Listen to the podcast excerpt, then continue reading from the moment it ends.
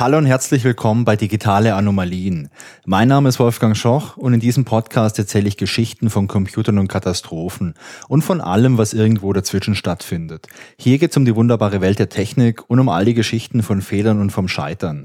In der heutigen Folge Nummer 36 geht es um eine Frau mit einem Nachnamen, der einem System bei Apple so einige Probleme machte.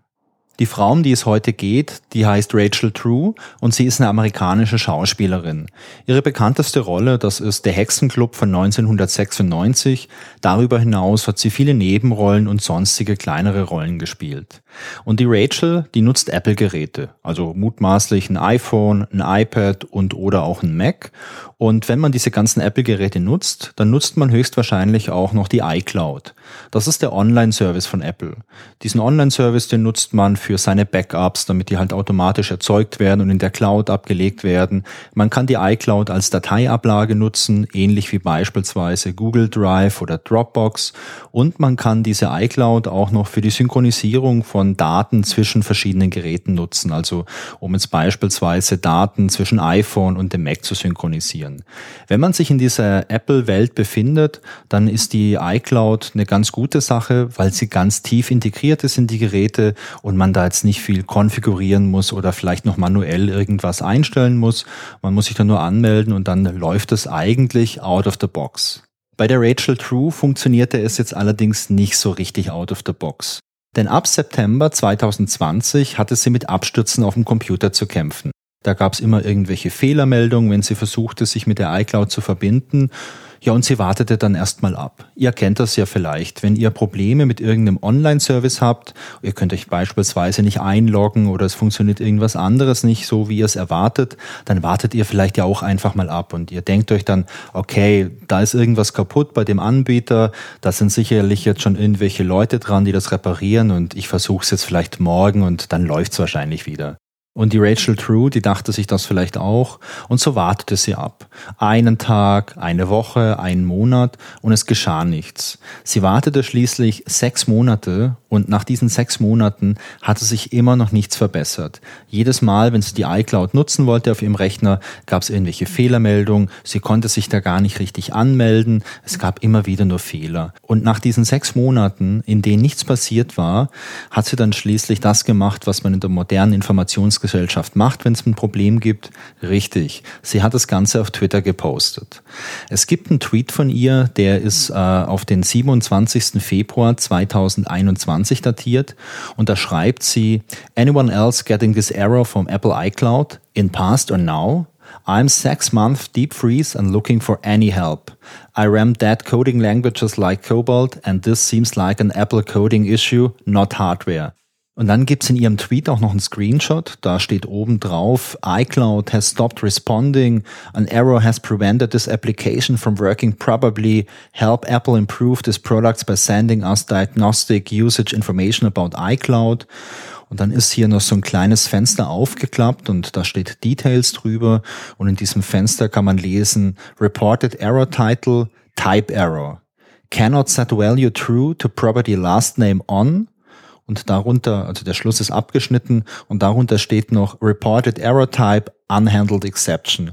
Und dann kommt noch so ein bisschen was Kleingedrucktes, also so by clicking send to Apple you agree that Apple will collect and use this information as part of its support services etc. pp. Also wenn wir jetzt hier auf den äh, OK-Button draufklicken und diese Fehlermeldung oder diesen Fehlerreport an Apple schicken, dann dürfen die halt die Daten nutzen, um den Fehler zu analysieren. Kennt ihr vielleicht, ähm, egal ob ihr jetzt einen Mac habt oder ob ihr einen Windows-Rechner habt, ab und an, wenn mal eine Software abstürzt, dann gibt's ja so einen kleinen Diagnose- Assistenten, wo man dann auf OK klicken kann, um irgendwelche Informationen dann an Microsoft oder an Apple zu schicken. Okay, sie hat dieses äh, Bild halt gepostet und es dauert nicht lang und es melden sich Leute bei ihr. Also es gibt erstmal äh, eine Diskussion auf Twitter von irgendwelchen anderen Leuten, die das halt sehen. Und da wird schon spekuliert, dass es ein Programmierfehler bei Apple sei.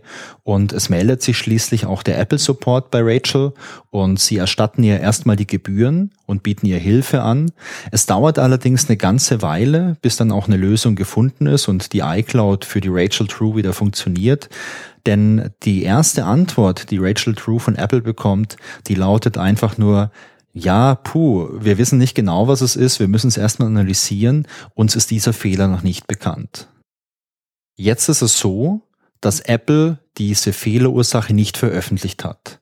Man kann also nur spekulieren, was da wirklich passiert ist.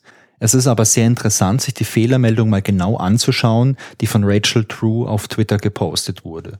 Da stehen nämlich ein paar ganz interessante Sachen drin. Als erstes ist mir ins Auge gestochen, dass ganz unten in dem Screenshot Unhandled Exception steht. Und ich glaube, es ist sinnvoll, sich mal zu überlegen, was das eigentlich bedeutet. Exception ist Englisch und bedeutet Ausnahme. Und wenn man jetzt programmiert, bedeutet eine Exception eine Abweichung vom idealen Verhalten, also von dem Verhalten im Programmfluss, das man sich jetzt als Entwickler beispielsweise ausgedacht hat. Und warum passiert sowas? Es passiert, weil irgendetwas nicht so funktioniert wie eben geplant. Diese Exceptions sind ein ganz raffiniertes Konzept für die Handhabung von Fehlern in Programmen. Denn lasst uns mal überlegen, wenn in unserem Programm jetzt irgendein Fehler auftritt, also irgendeine Situation, mit der wir vorher nicht gerechnet haben oder die nicht auftreten sollte, was für Möglichkeiten haben wir dann eigentlich, um mit solchen Situationen umzugehen? Die erste Möglichkeit wäre natürlich, sowas einfach zu ignorieren und weiterzumachen. Das ist allerdings nicht die beste Alternative, denn wenn irgendwas in meinem Programmfluss passiert, mit dem ich nicht rechne oder wo eine Vorbedingung nicht erfüllt ist, dann ist ja der Rest des Ablaufs von diesem Programm unkalkulierbar, weil ich dann nicht mehr von den Gegebenheiten oder von den Annahmen ausgehen kann, die ich im Kopf hatte, als ich das Programm geschrieben habe. Okay, also ignorieren, das schieben wir mal auf die Seite, das ist eigentlich keine Option. Das Zweite, was uns vielleicht noch so direkt einfällt, wäre, wir könnten das Programm ja einfach beenden okay, es ist hier was passiert, das möchten wir nicht haben, jetzt beenden wir das Programm und geben dem Benutzer, der Benutzerin vielleicht auch noch auf der, äh, auf der Kommandozeile oder so, so einen kleinen Hinweis, hallo, äh, das Programm musste beendet werden, weil Folgendes passiert ist. Okay, hey User, jetzt kümmere dich drum, dass das behoben wird und dann starte das Programm nochmal und dann können wir es nochmal versuchen. Das ist eine ziemlich radikale Methode mit keiner Fehlertoleranz. Es gibt Situationen, wo sowas okay ist. Wenn ihr beispielsweise ähm, auf der Linux-Kommandozeile unterwegs seid, da gibt es ja viele kleine Tools, mit denen man arbeiten kann. Und da ist es relativ oft so, wenn man da irgendwas tun möchte, was gegen die Annahmen des Tools verstößt, dann wird es einfach beendet und es gibt einfach so einen Fehlercode auf einer Kommandozeile, eventuell auch noch eine kleine Erläuterung und dann muss man sich darum kümmern, dass eben was verändert wird, damit dieses Programm erfolgreich laufen kann. Die dritte Möglichkeit, die wir jetzt haben, um mit irgendwelchen unerwarteten Situationen umzugehen, sind eben Exceptions.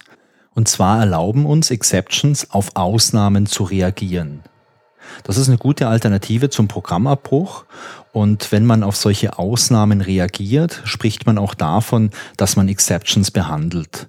Und äh, das bedeutet letztendlich, dass man ganz bewusst auf das Auftauchen von Fehlern oder von unerwünschten Situationen äh, reagiert.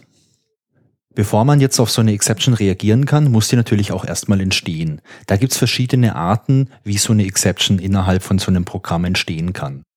Solche Exceptions können beispielsweise automatisch erzeugt werden, wenn es schwerwiegende Probleme gibt, wie beispielsweise eine Division durch Null. Wenn ihr euch noch an den Matheunterricht aus der Schule oder aus dem Studium erinnert, dann wisst ihr sicher noch, dass man durch Null nicht teilen darf, weil das mathematisch nicht definiert ist. Deswegen kann hier automatisch eine Exception erzeugt werden und wenn ich sage automatisch, dann bedeutet das in der Realität, dass die Programmiersprache oder die Laufzeitumgebung diese Exception für mich erzeugt. Außerdem können solche Exceptions auch manuell durch ganz normale Anweisungen im Programmcode erzeugt werden. Wenn ich jetzt beispielsweise ein kleines Unterprogramm schreibe und ich erwarte eine positive Zahl, also das ist jetzt ein Programm, das macht irgendwas und erwartet die Einwohnerzahl von einem Ort als äh, Eingabe, als Parameter. Und so eine Einwohnerzahl, das ist ja immer eine positive Zahl. Deswegen gehe ich davon aus, hey, was ich hier reinbekomme, ist immer eine positive Zahl. Wenn jetzt aber eine negative Zahl reingegeben wird, weil irgendwo anders ein Fehler aufgetreten ist oder eine falsche Eingabe getätigt wurde, dann kann ich nichts wirklich berechnen, weil ich brauche diese positive Zahl. Und dann könnte ich einfach sagen, okay, das ist ein falscher Parameterwert, der ist außerhalb von dem, was vereinbart wurde, deswegen werfe ich jetzt eine Exception. Und jetzt habe ich ja gerade schon gesagt, man wirft eine Exception, also man sagt dazu werfen, wenn man so eine Exception erzeugt. Und was man werfen kann, das kann man natürlich auch wieder auffangen. Und deswegen gibt es in den meisten Programmiersprachen solche Konstrukte wie einen Try-Catch-Block. Try, Englisch für versuchen, das ist der Abschnitt im Programm, in dem eben eine Exception theoretisch erzeugt werden kann, geworfen werden kann. Und ein Catch-Block, Catch Englisch für fangen, das ist der Bereich, wo ich dann so eine Exception wieder auffangen kann, um dann irgendwie drauf zu reagieren. Ich muss nicht reagieren, wenn so eine Exception erzeugt wird. Wenn ich nicht reagiere, dann fliegt die einfach weiter in die nächste Kontrollebene, bis äh, vielleicht irgendwo gefangen wird, bis irgendwo darauf reagiert wird. Wenn nirgends auf diese Exception reagiert wird, dann bricht das Programm ab und es gibt eine Fehlermeldung. Und jetzt habe ich ja gerade schon diese Ebenen angesprochen, durch die so eine Exception durchfliegen kann. Diese Ebenen, die entstehen dadurch, dass man Programme ja nicht nur en bloc schreibt, also dass ich mich jetzt ransetze und ich schreibe jetzt 20 Millionen Zeilen Code und das ist mein eines großes Programm. Heutzutage schreibt man Programme modular. Also ich habe viele kleine Teile von einem Programm, also ich habe Unterprogramme und vielleicht Funktionen und Unterfunktionen, die rufen sich gegenseitig auf. Ähm, vielleicht ein kleines Beispiel Beispiel, wenn ich jetzt irgendwas rechnen möchte, also irgendwelche mathematischen Funktionen habe, Addition, Wurzel ziehen und so weiter, und ich möchte in meinem Programm an ganz vielen Stellen eine Wurzel ziehen, dann gehe ich nicht überall hin und programmiere diese Funktion, um eine Wurzel zu ziehen, jedes Mal neu oder kopiere einfach diesen Code, sondern ich schreibe eine kleine Funktion oder wie so ein kleines Unterprogramm und das kümmert sich um eine Wurzel, also um die Wurzel zu ziehen und da rufe ich halt immer wieder auf und sage, okay, ich möchte hier eine Wurzel ziehen, dann rufe ich dieses Unterprogramm Wurzel ziehen auf und stecke jetzt eine 4 rein und bekomme dann als Ergebnis halt eine 2, wenn es eine quadratische Wurzel ist. Und ähm, wenn jetzt in so einem Unterprogramm halt so ein Fehler auftritt und eine Exception geworfen wird und im Unterprogramm wird nicht drauf reagiert, dann geht die Exception halt eine Ebene weiter an dieses äh, übergeordnete Programm, wo dieser Aufruf halt getätigt wurde.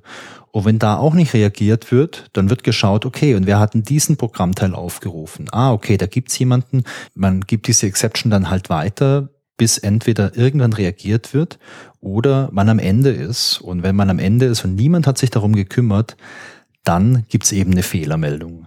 Vielleicht zur Verdeutlichung nochmal ein paar Beispiele für Situationen, in denen solche Exceptions erzeugt werden, also geworfen werden. Stellt euch vor, ihr habt ein Programm und dieses Programm möchte irgendwelche Daten auf die Festplatte schreiben. Und das ist eine große Datei, die ihr schreibt. Das dauert ein paar Minuten. Und während diesem Schreibvorgang gibt es einen Fehler irgendwas passiert. Also es kann mechanischer Fehler sein in der Festplatte, also wenn ihr noch eine mechanische Festplatte habt und keine SSD oder das Betriebssystem äh, macht gerade irgendwas und es funktioniert halt nicht.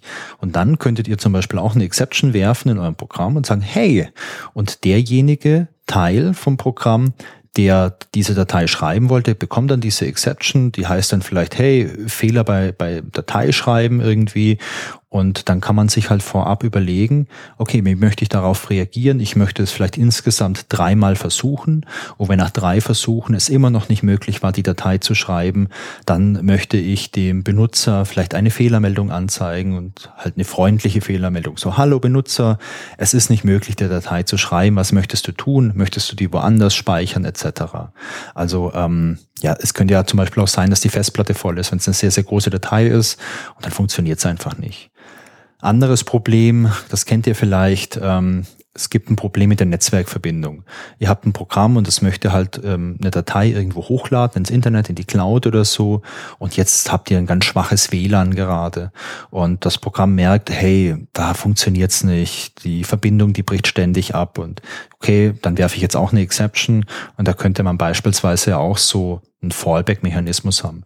Hey, wenn diese Verbindung abbricht, probier's direkt nochmal, probier's dreimal, probier's zehnmal. Wenn es immer noch nicht funktioniert, dann äh, gib auch vielleicht eine Fehlermeldung aus.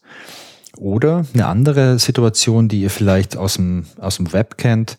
Ihr müsst was eingeben in so ein Formular, beispielsweise Online-Shopping. Ihr müsst euch registrieren, ihr müsst eure Adresse eingeben und jetzt gebt ihr bei eurer Postleitzahl hier in Deutschland nur vier Ziffern ein und ihr bekommt eine Fehlermeldung. Das wird dann oftmals im Web dann so rot umrahmt und es steht dann vielleicht auch noch rot dran, ungültige Postleitzahl, die muss mindestens fünf äh, Ziffern haben.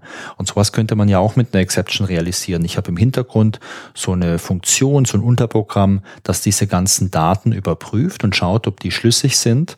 Und dafür könnte man einfach sagen, hey, Postlerzahl in Deutschland hat immer fünf Ziffern und wenn das weniger als fünf Ziffern sind, dann werfe ich eine Exception und sage, hey, Parameter ist ungültig oder das Format ist ungültig.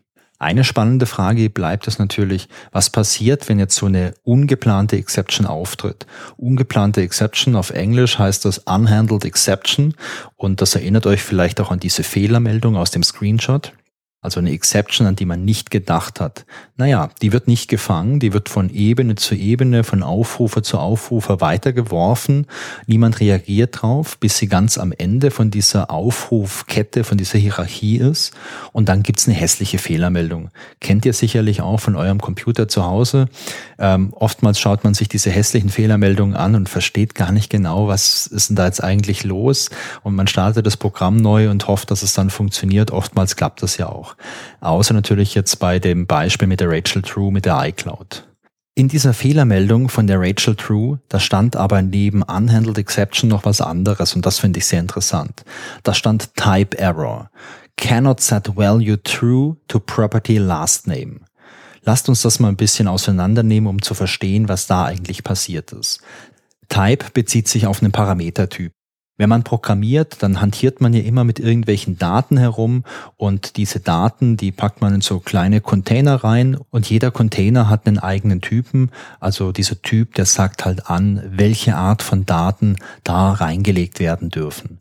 Gängige Typen sind beispielsweise Integer, also Ganzzahlen, 1, 2, 3, 4, 5. Dann gibt's Floats, das sind Fließkommazahlen, also 1,024 und so weiter. Dann gibt's Strings. Strings sind Zeichenketten oder auch Text.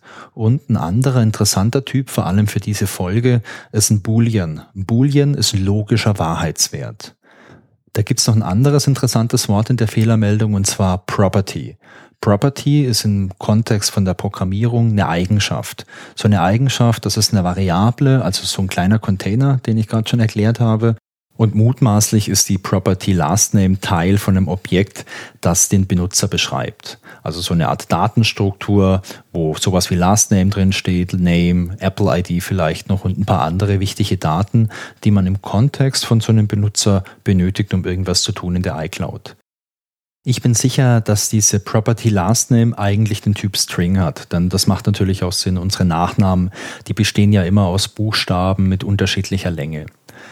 Diese Fehlermeldung, die sagt mir jetzt aber, dass man versucht hat, in diesen Parameter Last Name, in diese Property, was anderes wie ein String reinzulegen, und zwar ein Boolean. Um diesen Fehler jetzt vollständig zu verstehen, müssen wir uns noch mal ganz kurz darüber unterhalten, was eigentlich ein Boolean ist. Ein Boolean ist ein Datentyp für Wahrheitswerte. Und dieser Datentyp kann genau zwei verschiedene Werte einnehmen. Entweder den Wert true oder den Wert false. Aber, und das ist jetzt wirklich wichtig, in so einem Boolean, da kann ich keine Texte reinschreiben. Da kann ich nicht den Text true oder false reinschreiben, sondern eben nur diese konstanten Werte true oder false. Für uns Menschen macht es auf den ersten Sinn keinen großen Unterschied. Für einen Computer macht es aber einen enormen Unterschied, weil intern in der Programmiersprache wird es ganz anders repräsentiert. Da steht in meinem Speicher später nirgends das Wort äh, true oder das Wort false, sondern da steht vermutlich einfach irgendwo eine 1 für true und eine 0 für false und damit wir Menschen damit ein bisschen einfacher umgehen können, wird halt äh, quasi true und false dann als englisches Wort verwendet. Wichtig, wie gesagt, im Hinterkopf, das ist kein String, das ist keine Zeichenkette, sondern das sind einfach fixe Werte. Okay, mit den drei Sachen im Hinterkopf können wir uns jetzt mal ranmachen und gemeinsam erarbeiten, wie dieser Fehler entstanden ist. Wenn ich ein Programm habe, das ich übers Internet ansprechen kann, also über einen Browser beispielsweise, dann werden alle Daten, die ich diesem Programm übergebe, bei einem Aufruf, also das könnte jetzt ein Login zum Beispiel sein, da gebt ihr euer Passwort ein und vielleicht eure E-Mail-Adresse. Oder es könnte das Formular sein, mit dem ihr beim Online-Shopping jetzt eure Adresse angebt. Diese ganzen einzelnen Informationen, also Beim Shopping wäre es jetzt Postleitzahl, Ort, Name, Vorname, E-Mail-Adresse, Telefonnummer etc. Die werden alle als Texte übergeben, als Zeichenketten, als String. Denn woher soll denn der Browser wissen, ob das jetzt irgendwo eine Zahl ist, die ich in so ein Textfeld eingebe, ob das jetzt irgendwie eine Postlerzahl ist oder ob das jetzt die Straße ist? Das weiß der Browser einfach nicht. Und äh, deswegen werden die ganzen Sachen einfach mal als Text übergeben und es ist jetzt die Aufgabe von einem Programm auf der anderen Seite, also auf dem Server oder in der Cloud, diese Dinge wirklich zu interpretieren und dann auch zu entscheiden, hey, ist das jetzt ein valider, ähm, ist das eine valide Postleitzahl, ist das ein valider Nachname und so weiter. Da steckt übrigens noch was anderes dahinter, und zwar die Idee Never Trust User Input. Das bedeutet, man möchte der Benutzerin oder dem Benutzer erstmal gar nicht vertrauen, dass hier auf äh, User-Seite alles korrekt eingegeben wird. Also dass jedes Mal im Feld Postleitzahl eine fünfstellige Zahl eingegeben wird, wenn man aus Deutschland ist. Denn was passiert, wenn ich da wirklich ein ganz großes Vertrauen habe und jetzt benutzt jemand diese, diese Software und tippt da halt keine fünf Zahlen ein, sondern tippt da jetzt irgendwie XYZ ein, dann stürzt direkt alles ab. Deswegen wird man in der Regel alle Daten, die ein Benutzer irgendwo eingibt, auf der Serverseite nochmal überprüfen und sicherstellen, dass da auch alles passt. Okay. Wenn wir jetzt hier in dem Beispiel sind vom Web, dann funktioniert es halt so, ich gebe meine Daten ein, ich drücke irgendwie auf Enter, die Daten werden an den Server geschickt und dieser Server überprüft jetzt Datum für Datum, also überprüft den Vornamen, den Nachnamen und in der Regel hinterlegt man dann Regeln, wie müssen diese Daten aussehen, damit kann man überprüfen, ob die valide sind. Und man hinterlegt Regeln, in was für ein Format sollen die konvertiert werden. Beziehungsweise nicht nur in welches Format, sondern in welchen Typ. Ich könnte jetzt hier beispielsweise eine Zeichenkette bekommen, also so ein Text. Und dieser Text besteht aus eins, zwei, drei, vier. Das ist erstmal nur ein Text, mit dem kann ich nicht rechnen. Aber ich könnte jetzt sagen, okay, hier erwarte ich nur Ziffern und wenn das korrekt ist, dann wandle mir das bitte um in so einen Integer, dann kann ich dann nachher auch damit rechnen.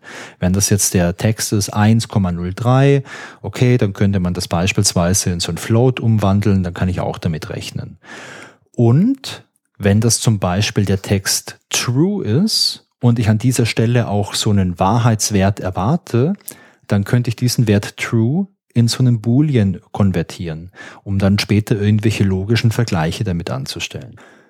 Und in diesem Fall war hier ein Fehler. Der Wert true, also der Nachname von der Rachel true, der wurde unabhängig vom Parameter in Boolean konvertiert. Denn der Parameter, der sollte ja eigentlich nur ein String sein, also eine Zeichenkette. Und als man jetzt diesen konvertierten Boolean diesem Last Name zuweisen wollte, da gab es eine Exception vom System, denn hey, hier ist Typ A und du willst jetzt aber einen Wert vom Typ B hier reinstecken, das funktioniert nicht. Ich weiß nicht, was ich tun soll. Das ist eine Situation, die darf eigentlich nicht vorkommen. Deswegen wird eine Exception erzeugt. Es hatte aber an der Stelle niemand erwartet, dass es so einen Fehler geben kann. Deswegen wurde diese Exception auch nirgends gefangen und aus dem Grund brach das Programm ab und zeigte seiner Benutzerin so eine kryptische Fehlermeldung. Und aus diesem Grund konnte Rachel True dieses System für ein halbes Jahr nicht nutzen. Was ist das Fazit aus der Geschichte? Ich muss zugeben, auf mich wirkt der Fehler wie ein Anfängerfehler. Und auf mich wirkt es auch so, als ob hier nicht wirklich gut getestet wurde. Aber ich finde auch, dass das ein ganz gutes Beispiel für zwei klassische Fehlerkategorien ist. Die zweite Sache, die mir bei der Geschichte eingefallen ist, das ist die Gefahr, die Automatismen bergen. Also unter Automatismen, da verstehe ich bei der Programmierung Dinge, die mehr oder weniger automatisch ablaufen, die mir meine Arbeit erleichtern, über die ich jetzt aber nicht so eine große aktive Kontrolle habe, weil ich jetzt nicht wirklich im Programmcode an den Stellen, an denen was passieren soll, auch irgendwelche Kommandos eingeben muss, also irgendwas wirklich aktiv starten muss.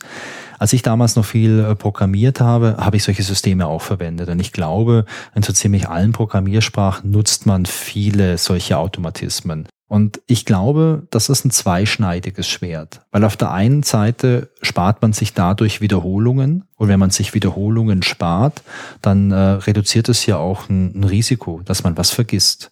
Weil wenn ich jetzt jedes Mal so Boilerplate-Code schreiben muss, also so Boilerplate-Code ist äh, so Code, wo irgendwie immer immer dasselbe ist, oh, ich brauche das halt unbedingt, damit die Funktion funktioniert, muss ich vorher zehn Zeilen schreiben und danach nochmal zehn Zeilen und in der Mitte schreibe ich Zeit zwei, drei Zeilen, die individuell sind für mein Problem. Und wenn man halt sich immer wiederholen muss, dann neigt man natürlich dazu, Fehler zu machen. Also aus dieser Perspektive finde ich es gut, wenn es Automatismen gibt, die einem solche Dinge abnehmen. Auf der anderen Seite entsteht dadurch aber auch teilweise eine sehr, sehr hohe Komplexität, weil ich eben nicht mehr weiß, was genau passiert, weil ich vielleicht an einer ganz anderen Stelle in meinem ganzen Programm irgendwelche Einstellungen vorgenommen habe, die jetzt aber eine Auswirkung auf das haben, was ich jetzt mache. Ich glaube, das ist eine große Herausforderung und wichtig ist es natürlich an der Stelle, sich das einfach immer wieder mal ins Bewusstsein zu rufen und äh, sich das vor allem ins Bewusstsein zu rufen, wenn man Software testet und sich dann vielleicht auch mal mit anderen Leuten abzustimmen oder sich von anderen Leuten einfach mal zu inspirieren zu lassen, um ja nicht so viel zu übersehen.